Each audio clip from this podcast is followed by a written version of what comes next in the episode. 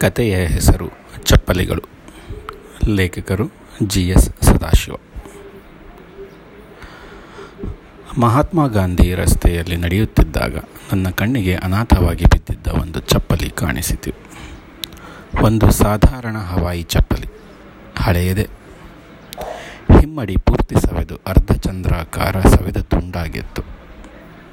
ಅದರ ಸ್ಟ್ರಾಪು ಮಾತ್ರ ಸರಿಯಾಗಿಯೇ ಇತ್ತು.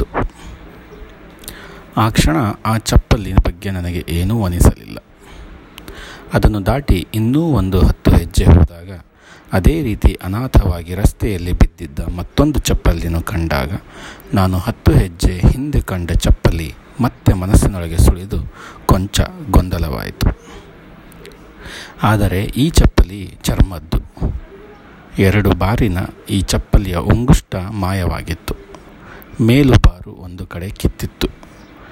ಹಿಮ್ಮಡಿಯ ಎಡಭಾಗ ಸವೆದಿತ್ತು. ಸ್ವಲ್ಪ ರಿಪೇರಿ ಮಾಡಿಸಿದರೆ ಈಗಿನ ದುರ್ದಿನಗಳಲ್ಲಿ ನಾನೂ ಕೂಡ ಹಾಕಿಕೊಳ್ಳಬಹುದಾದಂಥ ಚಪ್ಪಲಿ. ಆದರೆ ಅಲ್ಲಿದ್ದದ್ದು ಒಂದೇ. ಹಿಂದೆ ಕಂಡ ಹವಾಯಿ ಕೊಂಚ ಸೈಜ್ ದೊಡ್ಡದು. ಯಾರು ಹೀಗೆ ಚಪ್ಪಲಿಗಳನ್ನು ಬಿಸಾಕುತ್ತಾ ಹೋಗುತ್ತಿದ್ದಾರೆ? ನಿರುಪಯೋಗಿಯಾಗಿ ಬಿಸಾಡ, ಬಿಸಾಡಿದ್ದಾಗಿದ್ದರೆ ಅದರ ಜತೆಯದೂ ಇರಬೇಕಾಗಿತ್ತಲ್ಲ? ಎಂದು ಏನೇನೋ ಯೋಚನೆಯಲ್ಲಿ ಆ ಚಪ್ಪಲಿಯನ್ನೂ ದಾಟಿ ಮುಂದೆ ಹೋದೆ.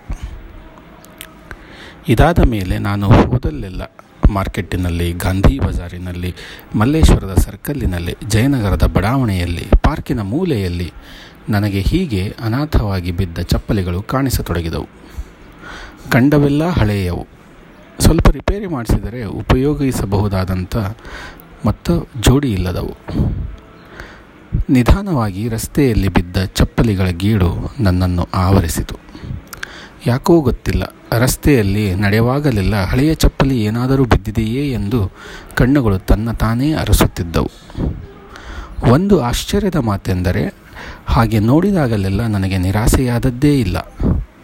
ಜೋಡಿ ಇಲ್ಲದ ಹಳೆಯ ಎಷ್ಟೊಂದು ಮಾದರಿಯ, ಎಷ್ಟೊಂದು ಸೈಜಿನ ಚಪ್ಪಲಿಗಳನ್ನು ನೋಡಿದ್ದೇನೆಂದರೆ ನನಗೇ ಆಶ್ಚರ್ಯವಾಗುತ್ತದೆ.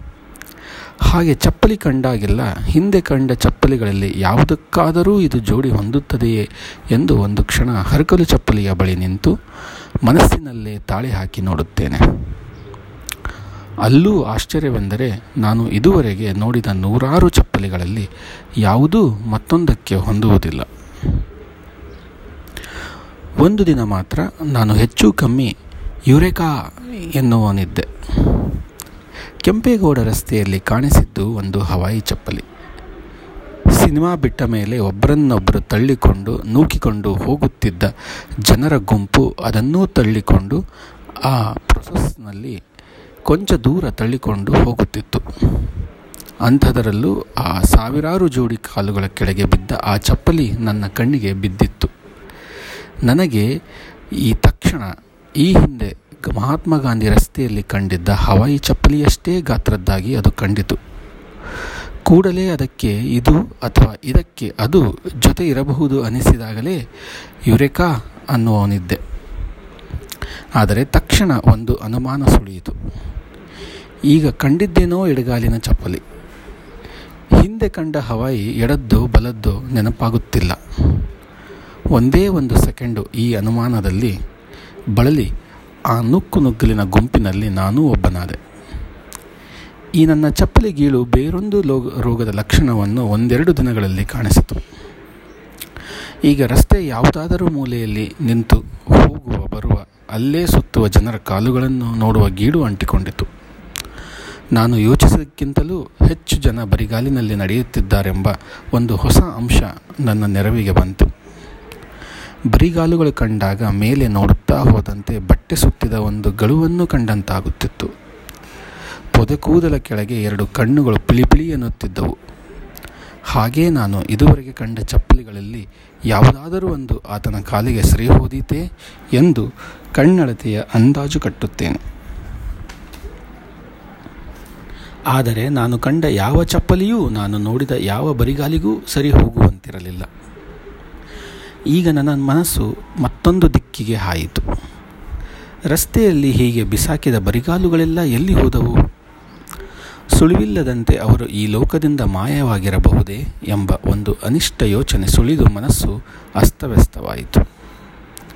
ಆದರೆ ಯಾವುದೇ ಒಂದು ಬಿಕನಾಸಿ ಚಪ್ಪಲಿಯ ಸುಳಿವು ಹಿಡಿದು ಅದನ್ನು ಬಿಸಾಕಿದ ವ್ಯಕ್ತಿಯ ಪತ್ತೆ ಮಾಡುವುದಾಗಲಿ, ಆ ವ್ಯಕ್ತಿ ಹೇಗಿರಬಹುದೆಂದು ಒಂದು ಆಕಾರವನ್ನು ರೂಪಿಸಿ, ರೂಪಿಸಿಕೊಳ್ಳುವುದಾಗಲಿ ನನಗೆ ಸಾಧ್ಯವಾಗಿಲ್ಲ.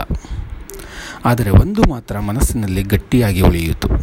ಈ ಚಪ್ಪಲಿಗಳು ಹೀಗೆ ಅಲ್ಲಲ್ಲೇ ರಸ್ತೆಯಲ್ಲಿ ಬಿದ್ದಿದ್ದರ ಹಿಂದೆ ಏನೋ ಒಂದು ದುರಂತವಿರಬಹುದು ಎಂಬುದೇ ಆ ವಿಷಯ.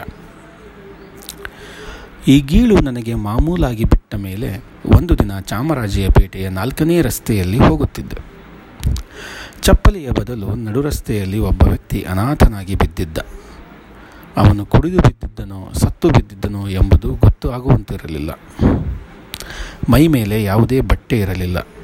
ಅವನ ಮಾನ ಕೂಡ ಮುಚ್ಚಲು ಒಂದು ತುಂಡು ಲಂಗೋಟಿ ಇರಲಿಲ್ಲ.